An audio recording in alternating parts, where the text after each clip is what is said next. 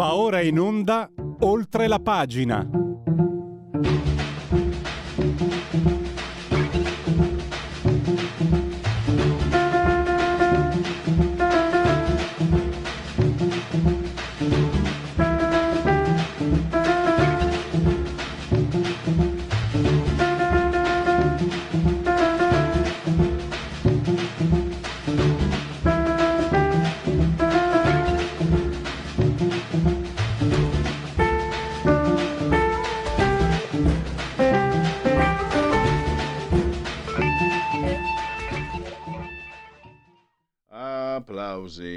Applausi naturalmente per la sigla del Oltre la pagina.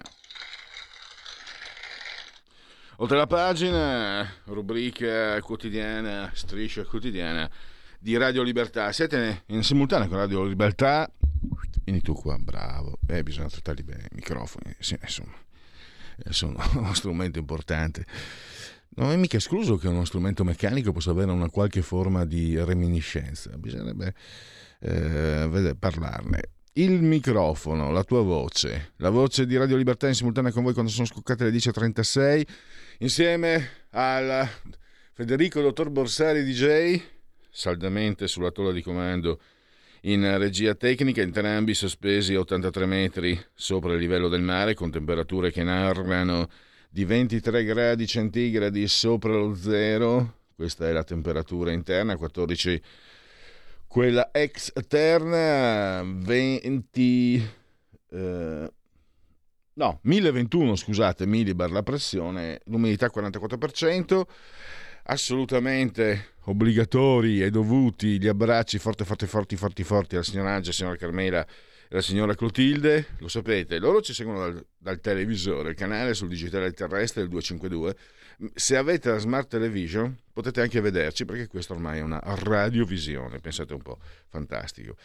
E potete continuare comunque a farvi cullare dall'algido suono digitale della Radio DAB e auscultarci ovunque voi siate grazie alle applicazioni dedicate a iOS, Android, con iPhone, smartphone, smart television, Fair TV, tablet, mini tablet, iPad, mini iPad. Alexa, accendi Radio Libertà, passaparola, ve ne saremo riconoscenti. Ricordo anche che chi si abbona a Radio Libertà campa oltre 100 anni. Meditate gente, meditate, e come sempre su internet, online, sul web, parleremo subito del web.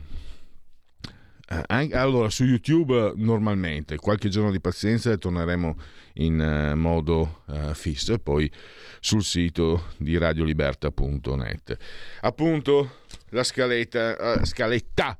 Parleremo della Francia, quindi con l'inviato Matteo Ghisalberti della Verità, vive in Francia, quindi il giorno dopo, le elezioni il giorno dopo, era ieri il giorno dopo, ma diciamo che ci sono numeri più sicuri, più situazioni da analizzare. Poi avremo Giuseppe Liturri della Verità, e ci stiamo avvicinando, stiamo cercando di capire quanto costa all'Italia la guerra in Ucraina. E Liturri, che dottor Liturri, economista, scrive sulla Verità e anche su altre riviste, ha preso i dati, il bollettino economico uscito venerdì di Banca Italia, e da questi dati ha estrapolato una traccia di quelli che possono essere i danni, non pochi ovviamente, come ma qui abbiamo un quadro più chiaro. Tra l'altro c'è una distanza che un po' preoccupa, perché mentre dai dati di Banca Italia si può prevedere una crescita tra lo 0,5 e lo 0,7, quindi fare tutti i conti di conseguenza, il DEF del governo prevede una crescita del 3,1, quindi una distanza un po' preoccupante. Ed è preoccupante anche il mondo dei social, che diventa sempre più aggressivo, e ne parla Italia Oggi 7, settimanale di Italia Oggi, diretto da Marino Longoni, che abbiamo al telefono. Lo ringrazio perché si mette sempre gentilmente a disposizione degli ascoltatori di Radio Libertà. Benvenuto e buongiorno, e grazie per essere qui con noi a Marino Longoni. Grazie a voi, buongiorno a tutti.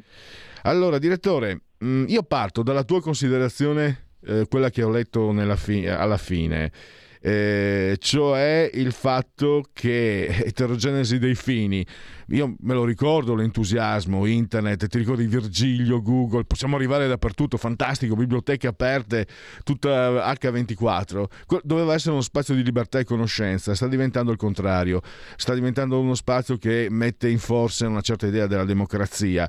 E nel tuo articolo, sì, negli articoli del tuo giornale si legge anche che ci sono le statistiche, più leggi vengono fatte e cresce il numero di leggi per prevenire i crimini, ma non diminuiscono i crimini, e questa è un'altra fotografia di quello che sta succedendo. A te la parola, direttore.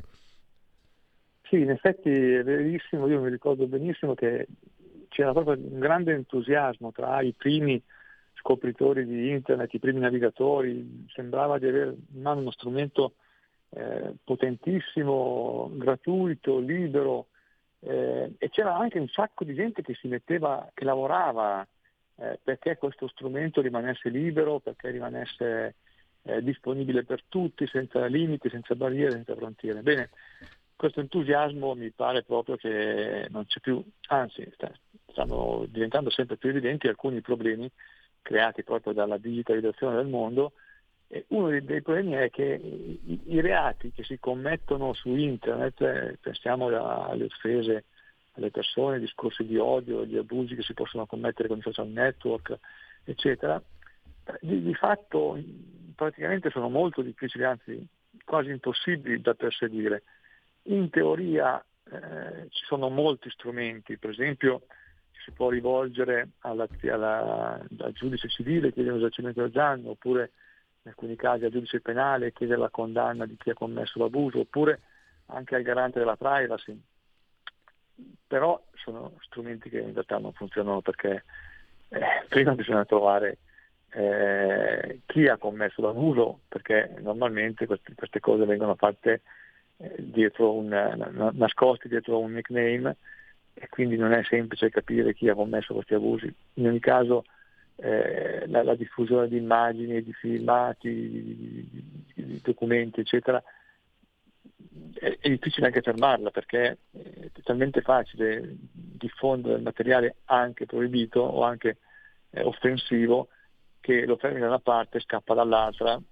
Non c'è un'autorità internazionale in grado di perseguire questi reati, e le autorità nazionali hanno dei limiti, perché non si sa mai dove questo reato è stato commesso e quindi come potrebbe essere perseguito. Ci sono quindi diversi strumenti, tra l'altro poi ci sono tempi lunghissimi della giustizia civile o penale, cioè sono incompatibili con quello che succede online. Lo strumento alla fine che funziona meglio, diciamo, o meno peggio, è quello di rivolgersi agli stessi gestori della rete o ai grandi gestori digitali, per esempio Facebook, Twitter, eccetera, e chiedere, laddove possibile, la rimozione delle offese, dei contenuti considerati lesivi. Questo in effetti spesso funziona in tempi abbastanza veloci, relativamente veloci, non sempre, ma qualche volta, diverse volte funziona. Ma però ha un piccolo inconveniente, se vogliamo un inconveniente ideologico, cioè di fatto queste società multinazionali gestiscono la rete con regole che si sono inventati loro, che sono costruite loro, e alle quali gli utenti si devono necessariamente soggettare, anche quando richiedono il loro intervento per rimuovere contenuti lesivi. Bisogna che queste regole lo permettano, lo consentano, e quindi di fatto ci si assoggetta a regole che non sono per nulla democratiche. Giustizia privata è una giustizia privata, l'hai chiamata, esatto. È definita, è una giustizia privata che ha già rivelato alcuni grossi problemi, per esempio il fatto che Twitter abbia escluso l'ex presidente degli Stati Uniti Donald Trump, quindi gli abbia inibito una possibilità di dialogare, tra l'altro uno strumento che lui usa tantissimo, di dialogare con i suoi elettori, simpatizzanti, eccetera. Sulla base di cosa? Sulla base di, può essere giusto o sbagliato, non sto discutendo questo, però sta di fatto che queste società multinazionali dimostrano di avere una forza superiore a quella di una superpotenza come gli Stati Uniti. Da un punto di vista politico, se sono stati in grado, se hanno deciso e hanno poi realizzato l'esclusione di un ex presidente che ha deciso poi di costruirsi un suo social network. Voglio dire, le regole possono essere giusto o sbagliate, ma di fatto non sono controllabili da chi utilizza questi strumenti. Quindi non c'è trasparenza, non c'è democrazia, siamo in balia di queste società multinazionali che ovviamente, in quanto società multinazionali, hanno come primo obiettivo il profitto loro e dei loro azionisti, e quindi sulla base di questa loro esigenza poi determinano le regole che elaborano e che poi cercano di applicare. Quindi abbiamo questo paradosso per cui uno spazio che doveva essere di libertà, di democrazia, di apertura, di fatto si sta trasformando sotto molti aspetti in qualcosa di esattamente contrario. Volevo chiederti anche il fatto che in Italia la polizia postale, che sembrava essere un riferimento, mi sembra sia stata depotenziata, se non tolta. È un segno di resa? Sì, non lo so se è un segno di resa, però in effetti come si può pensare che una polizia postale possa in qualche modo essere efficace nei confronti di uno strumento attraverso il quale si commettono ogni giorno migliaia e migliaia di reati, con le difficoltà che si hanno poi nel perseguirli, perché se io denuncio che il mio vicino di casa mi ha incendiato la macchina, arrivano i carabinieri, vanno a vedere il vicino di casa e lo interrogano e poi il vicino lo fa fare. Ma se denuncio che hanno creato un falso profilo con il mio nome e cognome, attraverso il quale ledono il mio onore, la mia dignità, eccetera, come fanno a perseguirlo? Cioè, dove vanno? Chi l'ha fatto? Da che parte arriva? Potrebbero averlo fatto in Azerbaigian o in Argentina, e quindi poi la polizia postale che ci fa? Manda una richiesta di rogatoria a chi? Cioè, è impossibile, cioè, non c'era nemmeno la possibilità nella maggior parte dei casi di perseguire questi reati. Io segnalo anche che, come sempre, sul tuo giornale Italia Oggi 7 ci sono anche gli specchietti riepilogativi su quelli che sono gli strumenti di riferimento e anche le decisioni della Cassazione, però resta appunto il quadro molto complesso. Adesso volevo approfittare anche del fatto che tu analizzi anche, no, le situazioni, cerchi di vedere un po' i meccanismi, e ti faccio è una provocazione. E se facessimo come si fa con le automobili, e se per navigare su internet si richiedesse una patente? Una patente, tu per avere accesso, la possibilità di identificare chi entra e chi fa cosa. Sì. In effetti potrebbe essere, si smentisce lo spazio di libertà originale, ideologico con cui si era partiti, però in effetti questo consentirebbe di tagliare le unghie a tutti i leoni, a molti. Longoni, che libertà è quella di insultare? Io voglio la libertà per andare a cercare gli spazi, sì, le biblioteche, notizie, eccetera. Quella di insultare mi sembra una cosa anche abbastanza... Sì. Potrebbe essere una idea interessante. La maggior parte dei leoni da tastiera si divertono a insultare la gente e a impangarla. Probabilmente non potrebbero più farlo, o avrebbero grosse difficoltà a farlo. Perché pensavo, ascoltando anche esperti di cyber security, siamo tutti rintracciabili, no? Con l'indirizzo IP, eccetera, sì, eccetera.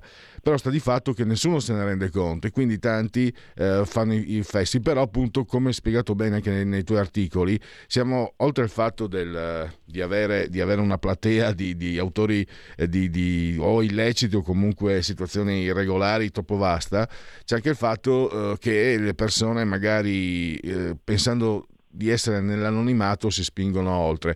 Se si vedesse che chi dice quella cosa si chiama Pierluigi Pellegrin, se Pierluigi Pellegrin avesse voglia di insultare avrebbe un freno, e magari ci sarebbero o sarebbe meno insultato da altri, da Federico Borsari, e questo sarebbe anche una conquista di civiltà, e credo io metterebbe meno le autorità nelle condizioni di impotenza, credo, non è l'idea che volevo. Mi sembra una proposta sensata, però non facile da realizzare, perché occorrerebbe che questa proposta sia implementata a livello mondiale, altrimenti se soltanto un paese, poniamo la Svizzera, oppure non so, la Spagna, la Finlandia, quello che è, poniamo la Svizzera, non aderisce a questo protocollo, io mi registro con un protocollo, entro in internet attraverso un IP svizzero, e buonanotte, siamo ancora da capo. Sì, beh, chiaro,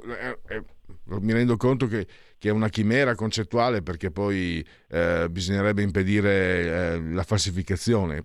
Uno potrebbe impossessarsi dei miei, con la facilità dei miei dati, e complicare ancora di più le cose. Beh, intanto comunque consiglio agli ascoltatori di leggere, di procurarsi, se non hanno ancora fatto, Italia Oggi 7, perché ci sono gli specchietti riepilogativi, gli articoli interessanti che raccontano un po', che spiegano come stanno le cose. Io ringrazio davvero come sempre Marino Longoni, direttore di Italia Oggi 7, e a risentirci presto. Grazie a te, buongiorno a tutti. Adesso vediamo se abbiamo un po' di togliamo. Allora sì, hai già tolto condivisione, non c'è neanche bisogno che te lo dica. Andiamo a vedere un po' di sondaggi che avevo questo è un sondaggio Tecne, Fratelli d'Italia 21,9, alla pari con il PD 21,9 anch'esso, Lega 15,8, 5 Stelle 12,7, 10,8 Forza Italia, 4,4 Calenda e 2,4 Renzi. Via. Poi andiamo con questi. Ah, vediamo, sondaggio BD Media, Parma. Se vi ricordate, Parma è la città dalla quale cominciò tutto, col sindaco leghista, col sindaco dei 5 Stelle, che però era... Le cronache scrivevano che fosse, diciamo, influenzato dalla moglie e dal suocero, che erano di estrema sinistra. E mi ricordo, credo, sull'Espresso, un articolo nel quale si citava la frase di Beppe Grillo nel momento in cui il sindaco di Parma passò con la sinistra, disse anche l'impero, non era un discorso rivolto al sindaco, era un discorso in generale di Beppe Grillo, me lo ricordo le parole, anche l'impero romano d'altronde anche l'impero romano è finito puttane, disse Grillo. Adesso credo che questo sindaco non sia più ricandidabile, lo sapete che il sindaco che era stato messo ai ceppi di Forza Italia, se non sbaglio, è stato scagionato, quindi mi sembra che avesse anche Vignali, se non ricordo male, che nei sondaggi è dato al 38,1%, mentre Michele Guerra al 40,8%, Dario Costi al 6,10%, Roberto Roberti 3,7% e poi tutti gli altri. E vediamo un po', i partiti avrebbero Lega 14,7, 14,3 Fratelli d'Italia, Forza Italia 3,8, PD 20,4 e poi non vedo i 5 Stelle, vedo Italia Viva 2 e non vedo i 5 Stelle. E mentre a livello di voto nazionale PD 27,7, Fratelli d'Italia 18,2, Lega 17,8, 8,3 5 Stelle, Forza Italia 4,8, Calenda 6,3 e Renzi 2,7. Togliamo e riapriamo. Questo è Alessandria, una città a noi cara, quindi qui avremo come giudizio sull'operato del sindaco Cuticca di Revigliasco, abbastanza positivo 42%, poi abbiamo Ecco qua, vediamo i partiti, perché qua non vedo, non hanno dato il, come nel sondaggio precedente. Questo è un sondaggio noto, sondaggi committente SV Consulting, e qui ad Alessandria i partiti. Primo partito la Lega 18%, insieme a Fratelli d'Italia anch'esso 18%, Forza Italia 14%, PD. Ah no, mi sono sbagliato, primo partito 24%, Partito Democratico, 5 Stelle 3%, Calenda 2%, e non vedo Renzi. Pazienza. Chiudiamo e poi ancora un altro sondaggio. Noto sondaggi, committente porta a porta, Bruno Vespa. Dunque abbiamo conflitto Ucraina-Russia, chi sta vincendo? L'Ucraina per il 47%, il 22% dice Russia, non saprei il 31%. Chi vincerà il conflitto Ucraina-Russia? Ucraina 28%, 26% Russia, non saprei 46%. Nel conflitto in corso prevalgono di più le ragioni della Russia o dell'Ucraina? Ucraina 57%, Russia 14%, non saprei 29%. L'Italia invierà armi, lei è d'accordo? Contrario il 44%, favorevole il 42%, non saprei il 14%. L'Italia potrebbe decidere di non acquistare il gas dalla Russia. In tal modo ci sarebbe un periodo di razionamento. Lei accetterebbe l'eventualità di non poter usare gas ed energia in alcune ore della giornata? No, 51%, sì, 30%, non saprei 9%. Federico, qui però vorrei capire una cosa, perché io ogni tanto sono tardo di riflessi. Se razionassero il gas, il riscaldamento, la luce, eccetera, in 8 ore non si può usare. A parte che vorrei vedere come facciamo con i frigoriferi, cioè, il frigorifero è un macello. Ma poi la bolletta me la fanno pagare uguale o me la diminuiscono?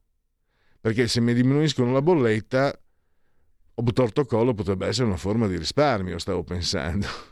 E allora lì potremmo anche pensarci, magari possiamo pensare che in questo modo noi, penso io per primo, perché sono un po' così, ma un po' tutti magari facciamo degli sprechi quando usiamo gas, luce. Esatto, potrebbe essere un'educazione al risparmio forzata.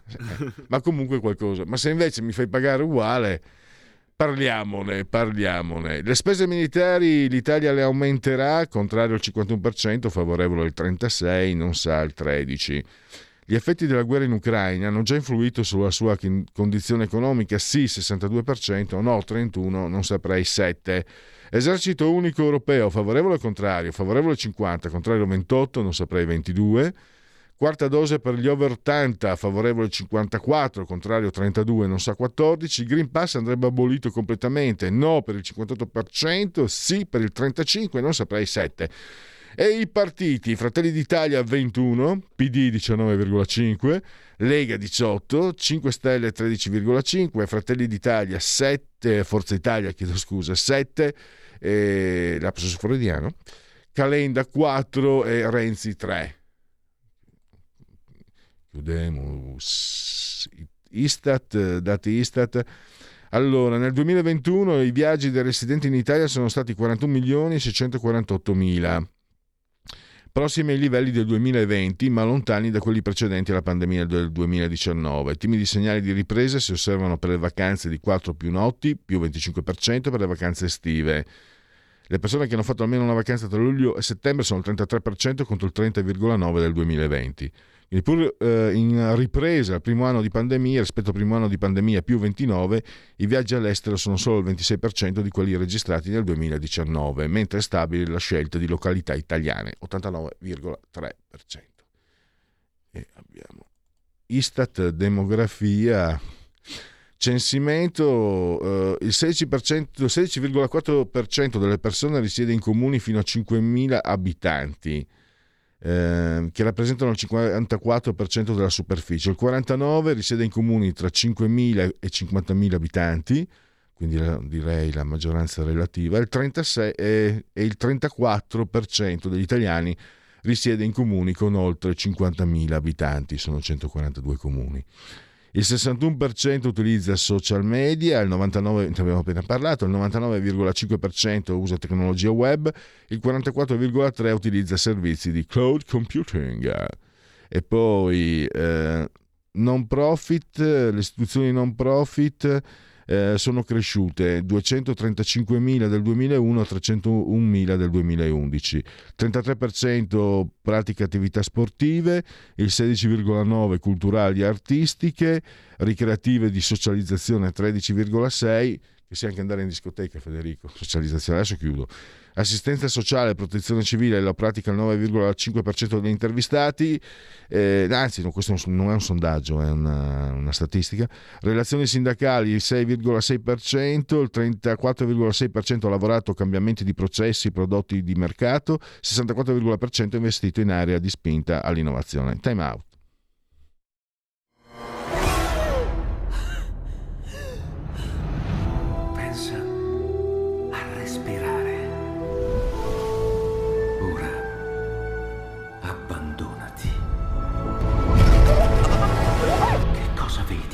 Luce, oscurità, l'equilibrio. È tanto più grande. C'è stato un risveglio. Hai sentito? Conosco una sola verità.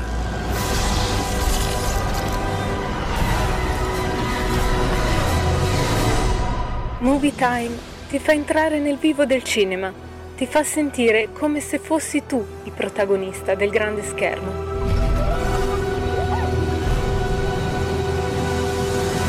Ogni sabato dalle ore 16.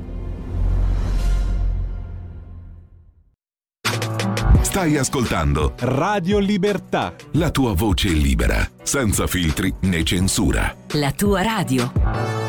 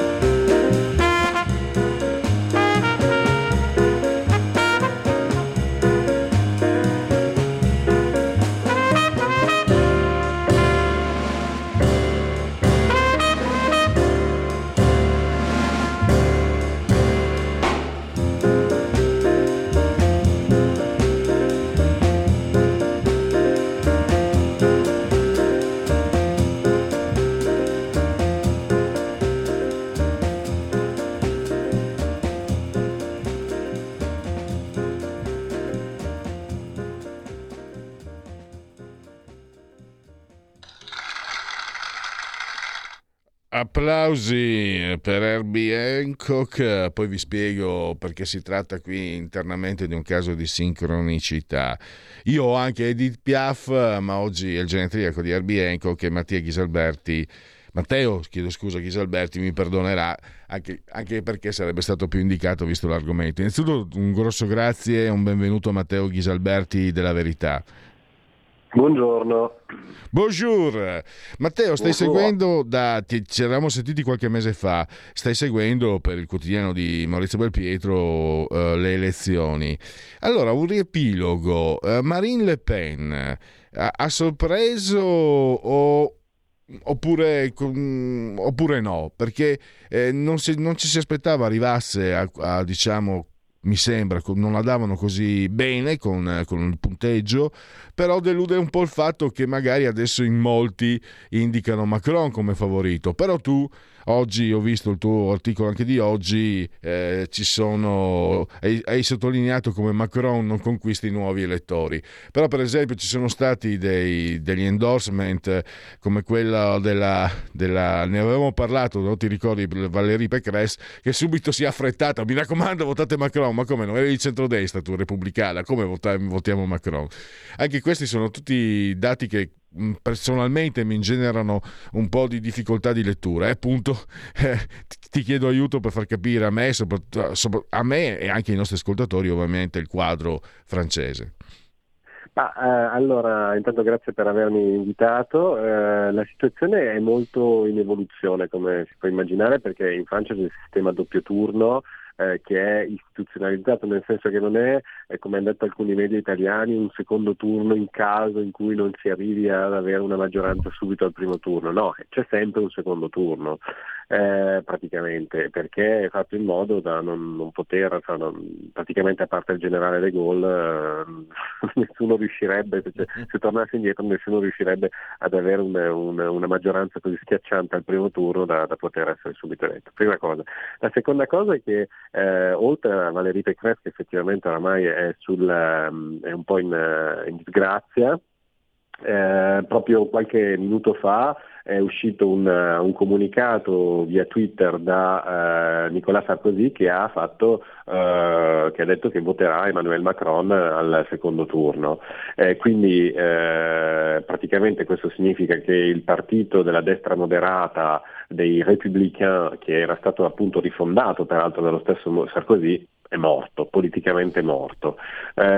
Quindi vuol dire che si conclude quella evoluzione che aveva subito il partito dopo la sconfitta soprattutto di François Fillon alle presidenziali del 2017, e che appunto aveva visto un po' uno svuotamento dei contenuti e delle idee della destra a vantaggio di quelle più del centro, più moderate, più politically correct e così via. Quindi già nelle urne avevamo visto che nelle elezioni europee del 2019 questo partito comunque aveva avuto molte difficoltà, perché aveva ottenuto solo il 8-9%, se non ricordo male, delle preferenze, e già si era detto che era una debacla.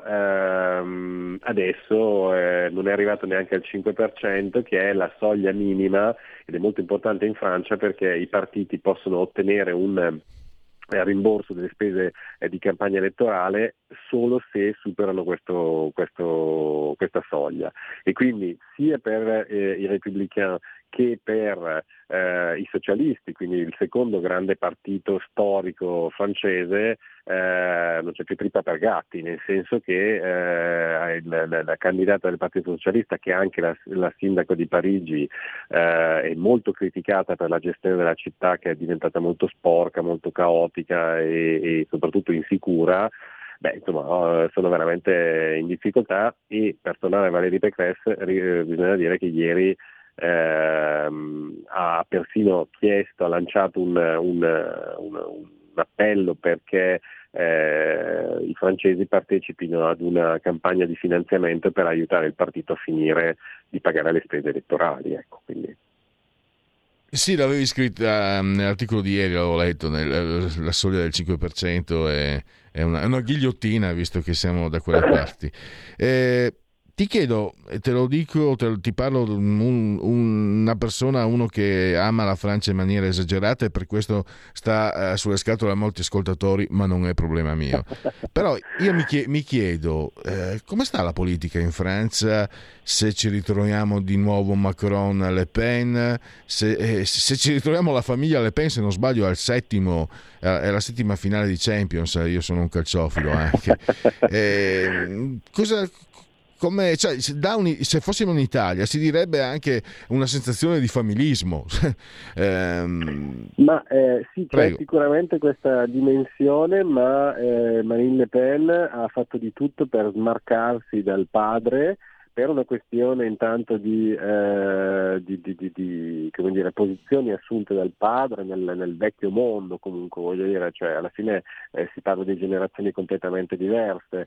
Marine Le Pen è riuscita a dedemonizzarsi, come dicono i francesi, dédiaboliser, ma allo stesso tempo ha potuto beneficiare anche dell'entrata in scena alla fine di Eric Zemmour, che è diventato un po' quello che era più radicale, ma che è riuscito anche a sdoganare con questa sua radicalità una serie di temi che venivano trattati con le pinze nella politica francese, e soprattutto quello della sicurezza, quello dell'immigrazione legata alla sicurezza, perché Éric Zemmour ha messo, come si dice in francese, i piedi nel piatto, nel senso che ha detto vabbè, non possiamo più per esempio concedere la cittadinanza francese automaticamente a chi nasce in Francia, perché sennò non tengono più le nostre istituzioni, soprattutto il famoso Stato sociale, che è uno Stato provvidenza, ma che costa sempre di più se deve coprire i bisogni di chiunque arrivi in Francia, come di fatto è in questo momento. Ma per tornare a Marine Le Pen e al familismo, diciamo che comunque sia, se come dire, sempre per utilizzare una metafora calcistica, anche per farci un po' di autocritica, diciamo che Macron a questo secondo turno non va a giocare contro la Macedonia del Nord, ecco, nel senso che si troverà davanti una concorrente molto più rafforzata rispetto a 5 anni fa, che sta parlando direttamente, tra l'altro adesso, agli elettori soprattutto dell'estrema sinistra, o meglio comunque quelli che hanno votato per Jean-Luc Mélenchon, che non è arrivato al ballottaggio e che appunto non riescono a votare per Emmanuel Macron, anche se il loro leader ha detto che nessun voto andrà a Marine Le Pen, perché insomma, per 5 anni Mélenchon ha attaccato tutte le politiche, soprattutto sociali e economiche, di Emmanuel Macron. Adesso molta gente dice sì, vabbè, ti ho votato Mélenchon, ma non posso andare contro quello che ho combattuto, cioè andare a dare un aiuto a chi ho combattuto per 5 anni. Quindi ci aspettiamo, i sondaggisti si aspettano comunque molta astensione da parte di questi elettori, si aspettano un po' di estensione da parte degli elettori di Valérie Pécresse, anche se 4 su 10 degli elettori di Valérie Pécresse voteranno Macron, sembra, 2 su 10 si asterranno e 2 su 10 voteranno per Marine Le Pen. Però cioè, chi può portare il grosso della dote è tra gli elettori della France Insoumise, quindi di Jean-Luc Mélenchon. Ti chiedo anche, la sinistra esce malconcia da queste elezioni in Francia, forse non è neanche una novità. Sì, nel senso che, allora bisogna ricordare che Jean-Luc Mélenchon ha ottenuto questo successo che comunque già aveva avuto nelle presidenziali del 2017, perché è un bravissimo oratore, si può pensare quello che si vuole di lui, ma è qualcuno che sa parlare molto bene alla gente e allo stesso tempo usa un linguaggio che è allo stesso tempo popolare e ricercato quando si tratta di parlare di cifre, e quindi probabilmente anche a sinistra c'è stato un voto utile, visto che appunto intanto c'erano molte divisioni, che per i primi mesi della non campagna, perché alla fine è stata una campagna molto strana, ma diciamo alla fine dell'estate dell'anno scorso i verdi, i socialisti, i comunisti, gli anticapitalisti, perché in Francia ci sono comunque ancora delle frange molto molto estreme di sinistra, non si mettevano d'accordo per avere per esempio anche solo partecipare ad una primaria. Evidentemente, siccome gli elettori comunque non sono stupidi, hanno deciso di votare quello che era comunque il più preparato. Va detto anche che è piuttosto sorprendente onestamente la debacle dei verdi, perché come scrivevo stamattina nella Verità, effettivamente anche qua in Francia non passa giorno senza che i verdi non sbraitino per accusare chiunque di essere antiecologista, di essere carnivoro, di essere inquinante e così via, come se queste cose fossero effettivamente al centro delle preoccupazioni dei francesi. In realtà i francesi, anche quelli che amano con tutto il loro cuore l'ambiente, e siamo in tanti, però constatano che alla fine del mese arrivano delle bollette sempre più salate, perché oltretutto i verdi hanno fatto pressione su Macron perché spegnesse alcuni reattori nucleari, perché limitasse la produzione di questo tipo di energia, che però adesso soprattutto con la crisi ucraina diventa strategica. Non si capisce come mai, molti francesi non capiscono come mai, per esempio all'inizio del mese di aprile le autorità francesi abbiano invitato a di mattina, mi ricordo, a limitare l'utilizzazione dell'elettricità, quando ci sono 52 centrali nucleari in questo paese. Qualcosa non va, qualcosa non torna, ecco. Ma se posso dire la mia, non faccio fatica a reprimermi. Se non ci fossero certi ambientalisti sarebbe molto meglio per l'ambiente di tutti noi, secondo me. Ma il punto è che, per esempio, questo voto mostra anche che c'è una differenza tra le città e la ruralità. Perché se uno guarda le cartine della Francia, le cartine dei risultati della Francia, che sono pubblicate per esempio anche in prima pagina su Le Monde di oggi o di altri giornali, insomma, vede che Marine Le Pen ha avuto successo più in campagna, come dicono qua, e quindi un successo più esteso sul territorio, mentre Macron ha attirato di più nelle città e nell'ovest, che era più storicamente di destra, moderata, era più, come dire, più dei Républicains, e però appunto questa è un'altra conferma della debolezza della candidata Valérie Pécresse, perché pure al primo turno nelle regioni storiche in cui si votava a destra moderata sono andati direttamente a votare Macron o Marine Le Pen, ecco. Ti chiedo come è entrato e come potrebbe entrare nella campagna elettorale la vicenda ucraina, no? Qui Letta ha detto se vince la Le Pen Putin abbevererà i cavalli dei cosacchi all'Eliseo. Sì, non ha detto proprio così. È una politica che raccontano molti media, io che osservo anche piuttosto stupito di fuori dall'Italia. Cioè, è lo storytelling post-Covid che in Italia vi dovete subire, soprattutto dai giornali mainstream e dalla RAI, che è praticamente in mano ad un solo partito. Mi dispiace di metterla sulla polemica, perché ci sono tantissimi giornalisti estremamente validi in tutti questi media che ho appena citato, ma che non hanno diritto di parola,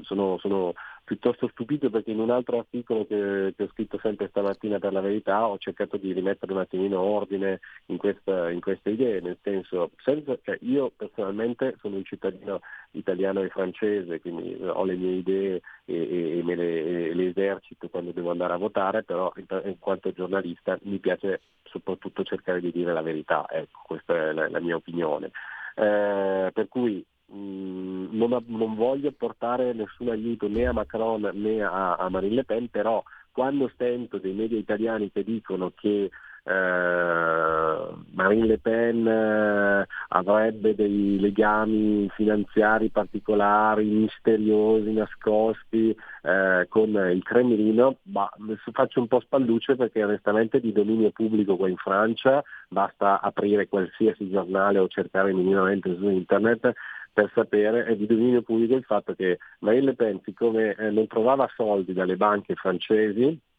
ha ottenuto un prestito da una società russa che tra l'altro poi le ha fatto pure causa perché non era stato completamente rimborsato, e ha ottenuto anche un prestito da una banca ungherese, ma anche questo di dominio pubblico lo si sa tranquillamente. Tra l'altro la stessa Le Pen aveva allertato su questa sua esigenza e l'esigenza di altri candidati peraltro, cioè di trovare dei finanziamenti, aveva allertato Macron a novembre, quindi lo sanno tutti proprio, non è una cosa misteriosa né niente. Ho ricordato anche però che anche qui in Francia invece chi dice che votare Marine Le Pen significa aiutare Putin a sterminare gli ucraini, mi sembra un po' una forzatura, perché primo l'invasione dell'Ucraina è ingiustificabile, ed è però un'altra cosa, cioè è una questione di guerra. Bisogna dire anche che la Francia per la sua storia ha sempre avuto delle relazioni particolari con Mosca, voglio dire anche addirittura ai tempi della monarchia, ma soprattutto da quando c'è la Quinta Repubblica, chiunque sia Presidente della Repubblica francese ha dei contatti un po' speciali con Mosca, che a volte sono anche molto tesi. Quindi, sì, avevo visto, Matteo, ecco. Puoi confermarmi, c'è anche una forte presenza di ortodossi scappati ai tempi della rivoluzione d'ottobre, quindi c'è una presenza, non sono di origine russa, insomma varie persone, non così numericamente importanti probabilmente come per esempio quelli che sono di origine italiana o portoghese o spagnola, però insomma ci sono tante persone che hanno effettivamente le origini russe o russo-armene e così via, quindi e poi ecco ci sono anche gli armeni che sono, lo abbiamo visto anche quando c'è stata la crisi con l'Azerbaigian, più vicini ai russi, perché la Russia ha fatto da pacere in questa regione qua, quindi quando leggo sui media italiani che ci sarebbe questo complotto dell'estrema destra francese per favorire Putin, mi sembra che non corrisponda proprio alla realtà, e soprattutto che non tenga in considerazione il fatto che in Francia, come probabilmente anche in altri paesi, forse anche il nostro, nessuno parla o parla poco comunque del fatto che invece anche delle istituzioni francesi come la Cassa dei Depositi e Prestiti, come la Cassa dei Depositi, perdono, si chiama in francese, hanno fatto affari, partenariati con per esempio i fondi sovrani del Qatar, i fondi sovrani dell'Arabia Saudita, che nel capitale di Stellantis ci sono anche i cinesi del primo costruttore cinese. Tutto questo è sotto gli occhi di tutti comunque, voglio dire, non si dice niente di particolare, bisognerebbe semplicemente essere un po' più onesti intellettualmente quando si dice che uno è amico del dittatore di turno, mentre altri magari fanno affari con altri dittatori, o comunque con gente non molto democratica. Ecco, Ghisalberti, ultime due domande. La prima, Eric Zemmour sarà una meteora, potrebbe essere una figura, il filosofo, qui non abbiamo il comico, qui abbiamo un filosofo che si mette in prima persona a far politica, e comunque ha smosso sicuramente le acque e le opinioni, mi sembra, è da fuori. Sicuramente ha ottenuto un risultato inferiore a quello che i sondaggi gli attribuivano, perché ha ottenuto solo tra virgolette un 7%, ma vista la debacle che dicevo prima dei socialisti della destra moderata è un ottimo risultato, perché bisogna anche dire che Eric Zemmour ha costruito il suo partito dal niente, perché il partito è stato fondato ufficialmente a dicembre e le stime del 14 di febbraio dicevano che aveva già ottenuto 100.000 adesioni. Quindi secondo me bisognerà vedere se riesce a tenere dopo il secondo turno soprattutto nel caso in cui vincesse Macron, e se riuscisse a tenere per arrivare alle legislative di giugno, e quindi riuscire a piazzare un certo numero di deputati con l'incognita però del doppio turno che è la regola anche per le elezioni legislative e che fa eliminare spesso appunto le alleanze, e devo dire che alle legislative sarà molto difficile per certi candidati neofiti farsi eleggere, perché le vecchie volpi della politica, soprattutto fuoriuscite dai partiti che non esistono più, difficilmente lasceranno la poltrona e quindi faranno delle alleanze anche contro natura pur di restare in sella. Ecco, in chiusura avremo sicuramente modo di riparlarne. Questi 4 punti, 27, quasi 28 a 23, 15 che separano Macron e Le Pen, tu non dai per scontato tutti i favori che vengono dati a Macron? Allora, oggettivamente è in vantaggio nei sondaggi, però non sono io che lo dico, ma la stessa prima pagina di Le Monde di oggi parla di, come dire, un esito che non è per forza scontato.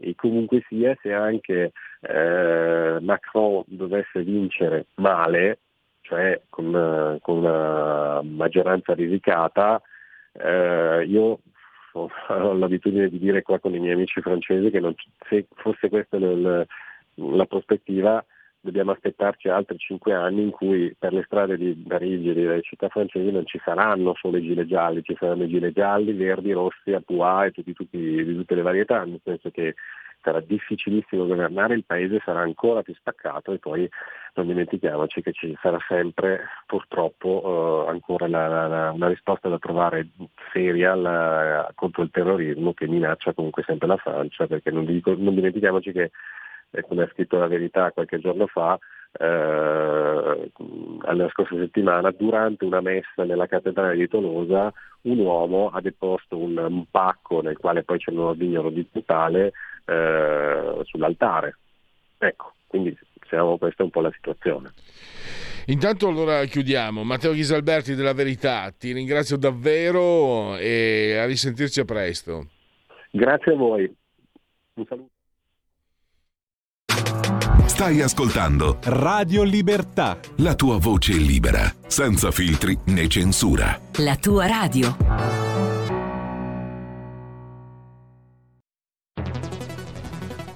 Scopri Radio Player, oltre 130 radio nelle tue mani con un touch, da ascoltare ovunque, anche on demand. Scarica gratis l'app Radio Player e vivi una nuova esperienza digitale.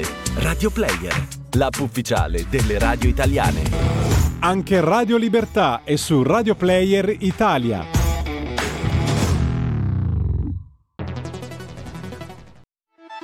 Stai ascoltando Radio Libertà, la tua voce libera, senza filtri né censure, la tua radio.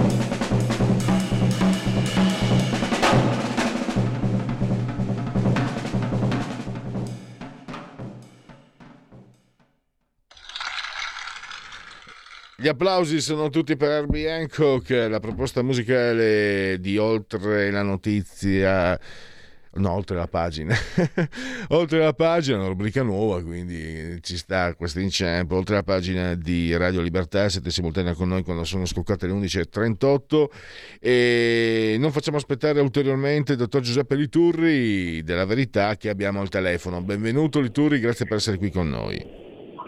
Buongiorno Pellegrini, grazie per l'invito, un saluto a tutti gli ascoltatori. Dunque, ormai da un po' stiamo tutti cercando di capire, perché è anche giusto, per capire come muoversi, quanto costerà l'Italia questo conflitto, il conflitto in Ucraina ovviamente.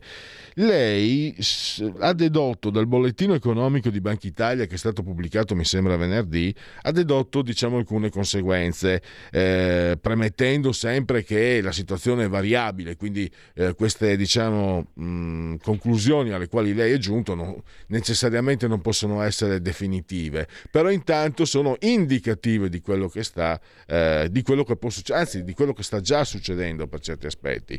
E quindi la domanda, riprendiamo da lì, dottor Liturri, quanto può venirci a costare questo conflitto?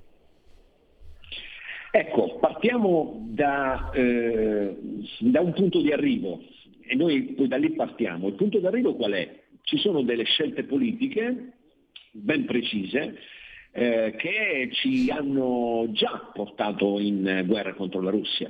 Stiamo fornendo armi e stiamo imponendo delle sanzioni molto pesanti sia per noi che le facciamo che per la Russia che le riceve. Questi sono i dati delle scelte politiche e noi da qui partiamo. Poi lasceremo ad altri discutere circa la validità di queste scelte, l'efficacia di queste scelte. E allora Banca Italia cosa ci dice? Ci dice che a settembre scorso si prevedeva per il 2022 una crescita del PIL del 4,7%.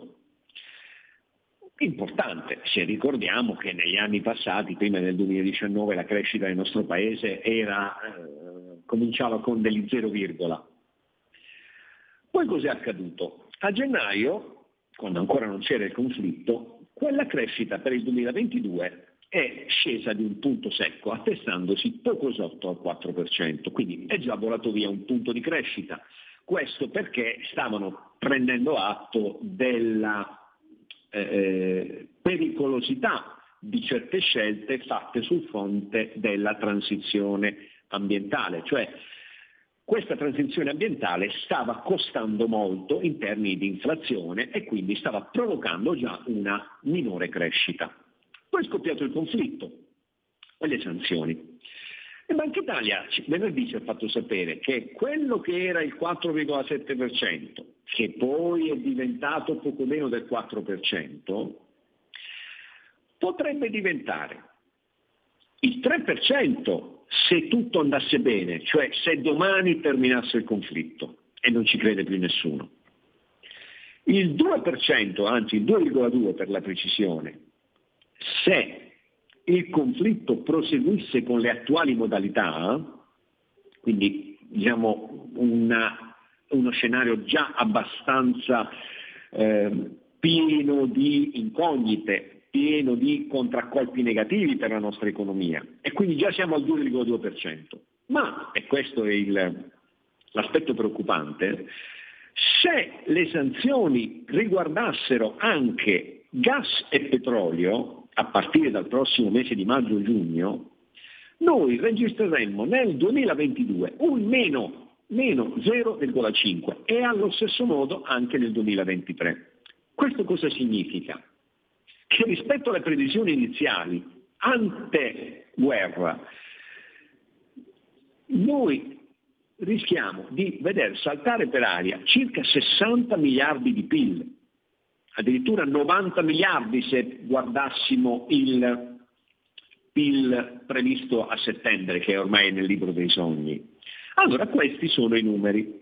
Noi potremmo avere qualcosa che oscilla tra una crescita del 2% nel 2022 e addirittura meno 0,5. La mia volontà, il mio scopo è quello di far capire agli italiani che ci attende uno scenario di grandissima sofferenza da questo punto di vista, e da un lato, e dall'altro lato è necessario dirsi, ma credo con grande serenità, se si può usare questo aggettivo, questo sostantivo, perché insomma probabilmente i tempi sono drammatici e non sono affatto sereni, però diciamo che stiamo sostenendo questi costi. Quindi quali sono i costi? Quelli che vi ho appena detto, seppur con tutte le cautele del caso. Per quale motivo li stiamo sostenendo? Per continuare a fare la guerra. Cioè deve essere anche questo molto chiaro. Ma lo scrivono tutti i più grandi centri di ricerca internazionale. Questi sono costi che servono per continuare a fare la guerra, perché le sanzioni stanno semplicemente facendo il solletico alla Russia. Perché la Russia è un paese esportatore netto di beni che in questo momento, la cui interruzione dei flussi commerciali, in questo momento farebbe già più danno a chi chiede l'interruzione di quei flussi rispetto a chi poi vende quella merce. Questo è un discorso elementare, quindi sono fatte delle scelte, questi sono i costi, queste sono le finalità, per cui è totalmente malposta l'alternativa tra pace e condizionatori, per usare quel veramente infelice alternativa usata dal presidente Draghi, è veramente malposta. Noi spegneremo i condizionatori, spegneremo le aziende, soprattutto perché i condizionatori non significa nulla, rinunciare al gas significa spegnere le aziende, e continueremo ad avere la guerra con ogni probabilità. Questi sono i fatti che io vorrei così portare all'attenzione di chi ci ascolta. Poi, ripeto, le valutazioni, potremmo stare qui mesi, anni a dire ma è giusto, non è giusto, è corretto, non è corretto, però almeno partiamo dalle evidenze fattuali. I fatti sono questi. Infatti che ha stupito che un po' che il populismo di Mario Draghi con quella definizione. E c'è un altro punto, e lei ha ricordato anche in questo articolo che è stato pubblicato da Startmag, l'asimmetria che riguarda l'Italia, cioè import-export, l'ha appena anche detto. C'è un punto, dottor Liturri, lei scrive che secondo le indicazioni stesse di Banca Italia, che dice che entro fine anno dovremmo reperire i 2/5 del gas che non possiamo prendere dalla Russia, rischiamo a maggio di non avere metà del gas necessario, grosso modo, se non ho capito male. Com'è la situazione da quel punto di vista? Allora, il punto è questo.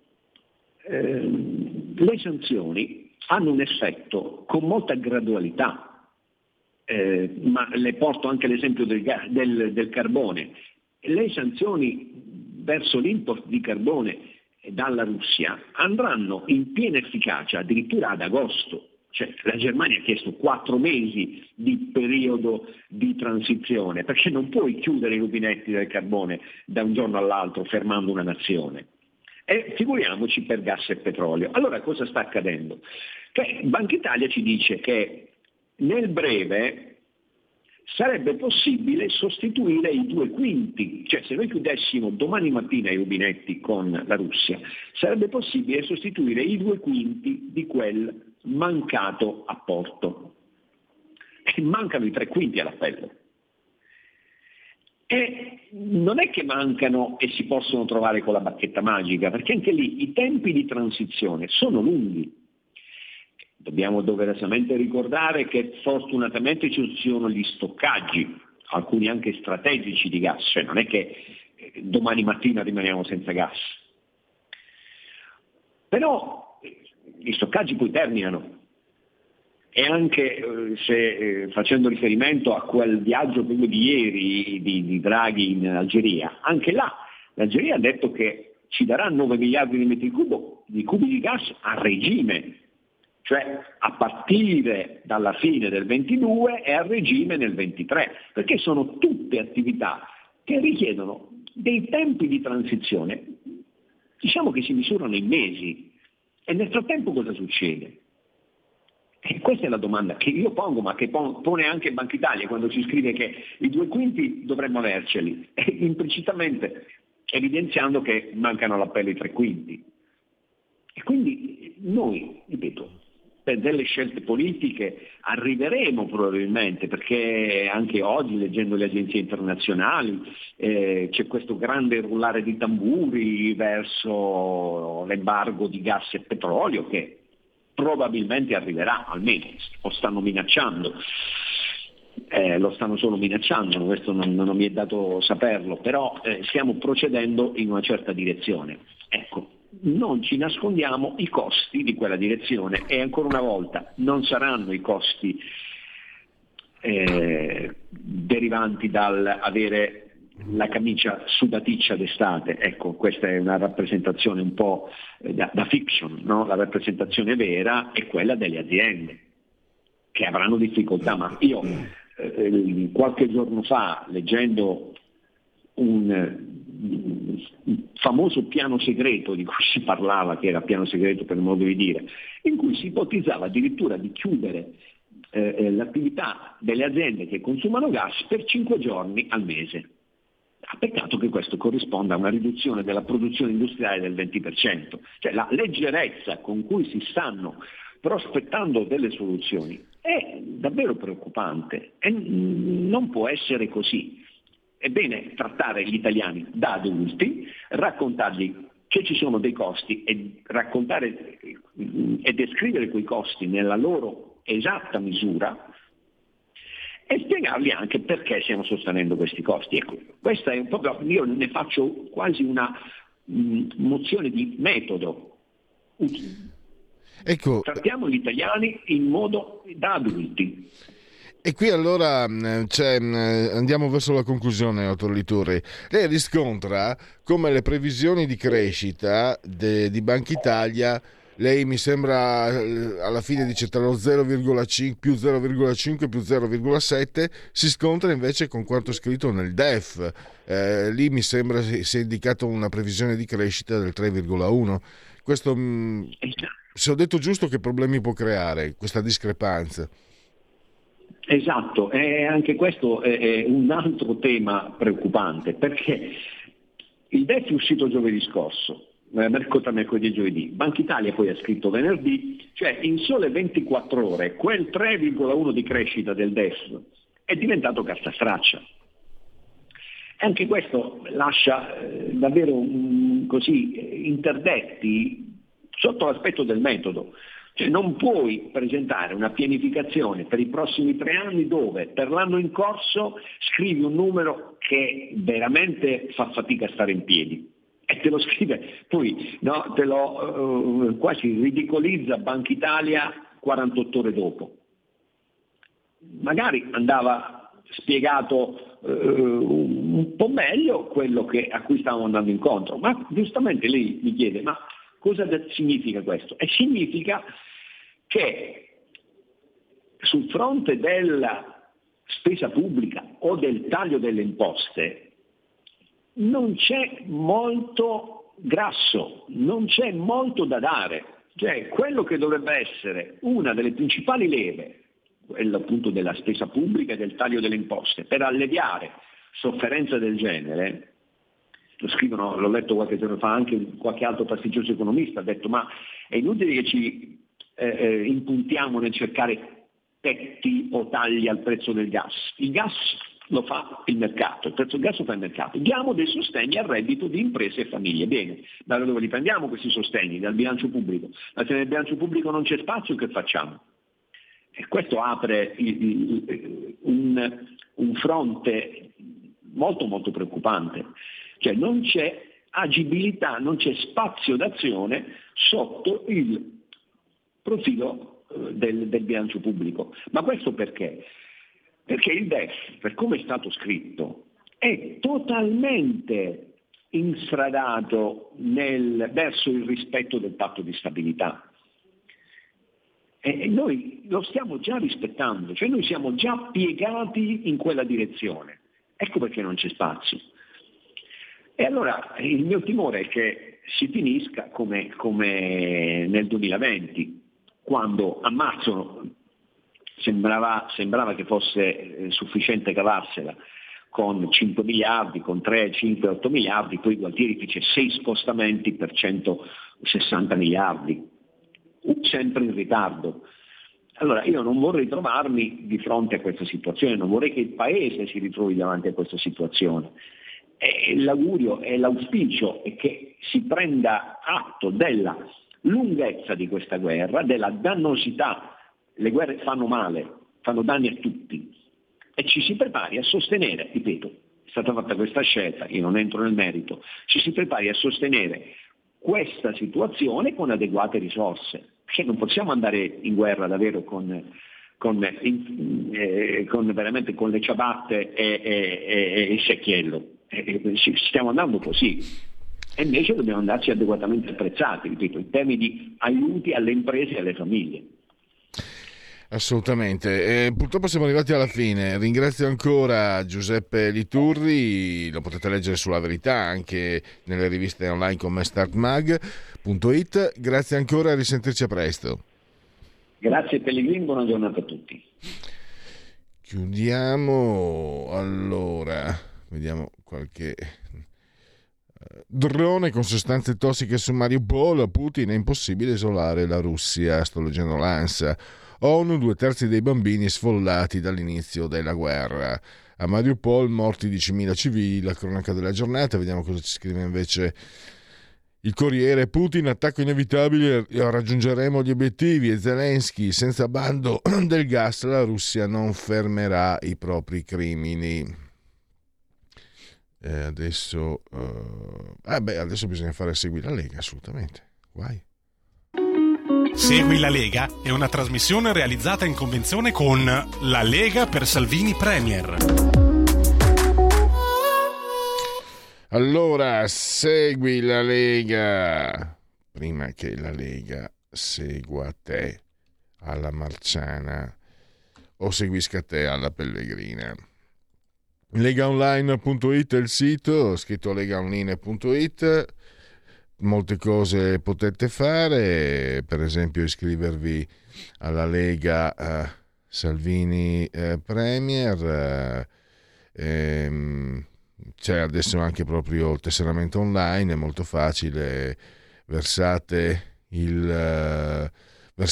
euro tramite PayPal senza nemmeno vi sia la necessità che siate iscritti a PayPal.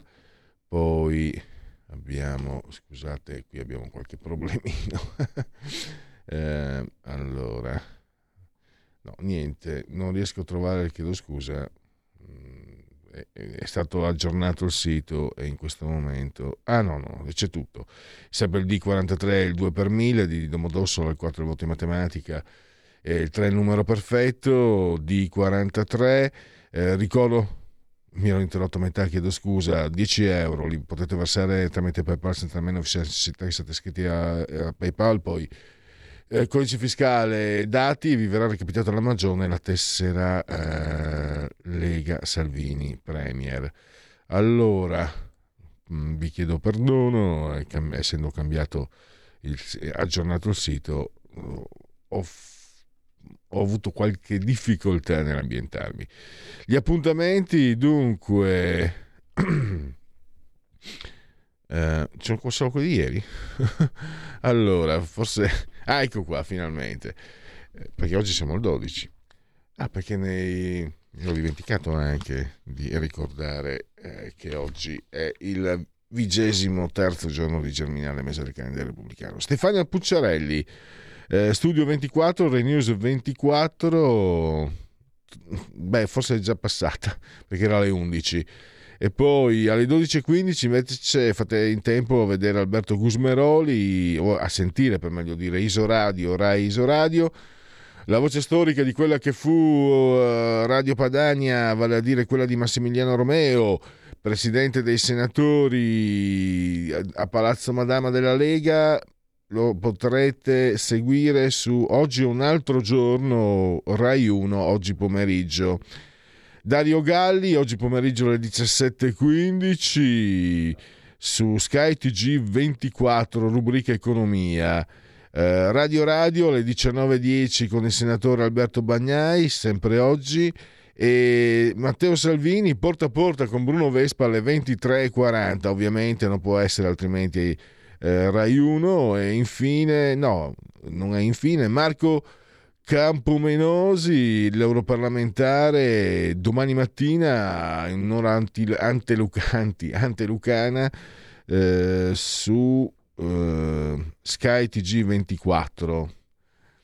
E Stefania Pucciarelli, Start Sky TG24, il 15 alle 9:30, nel cuore della notte, il sottosegretario alla difesa.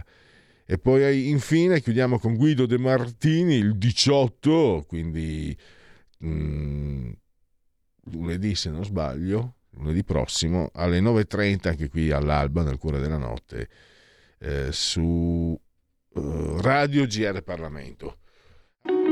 Segui la Lega è una trasmissione realizzata in convenzione con La Lega per Salvini Premier.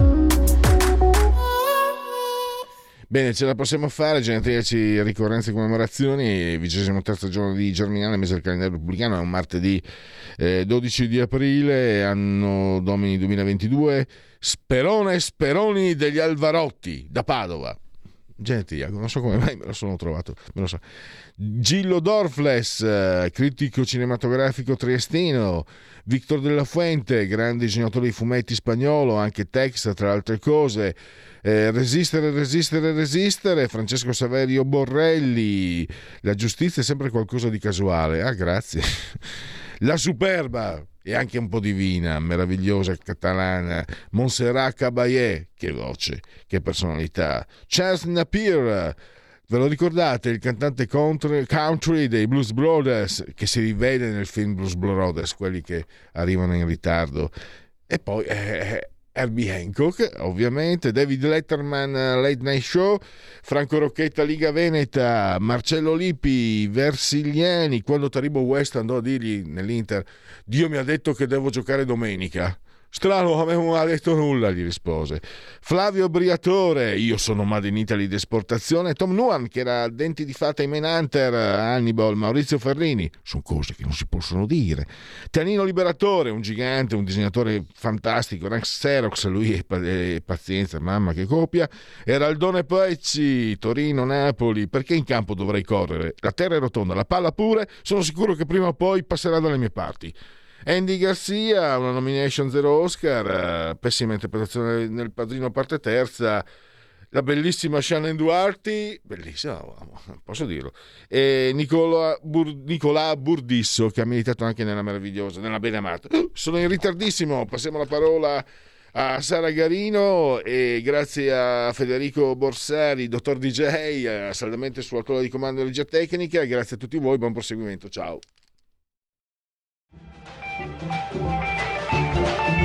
Avete ascoltato Oltre la pagina.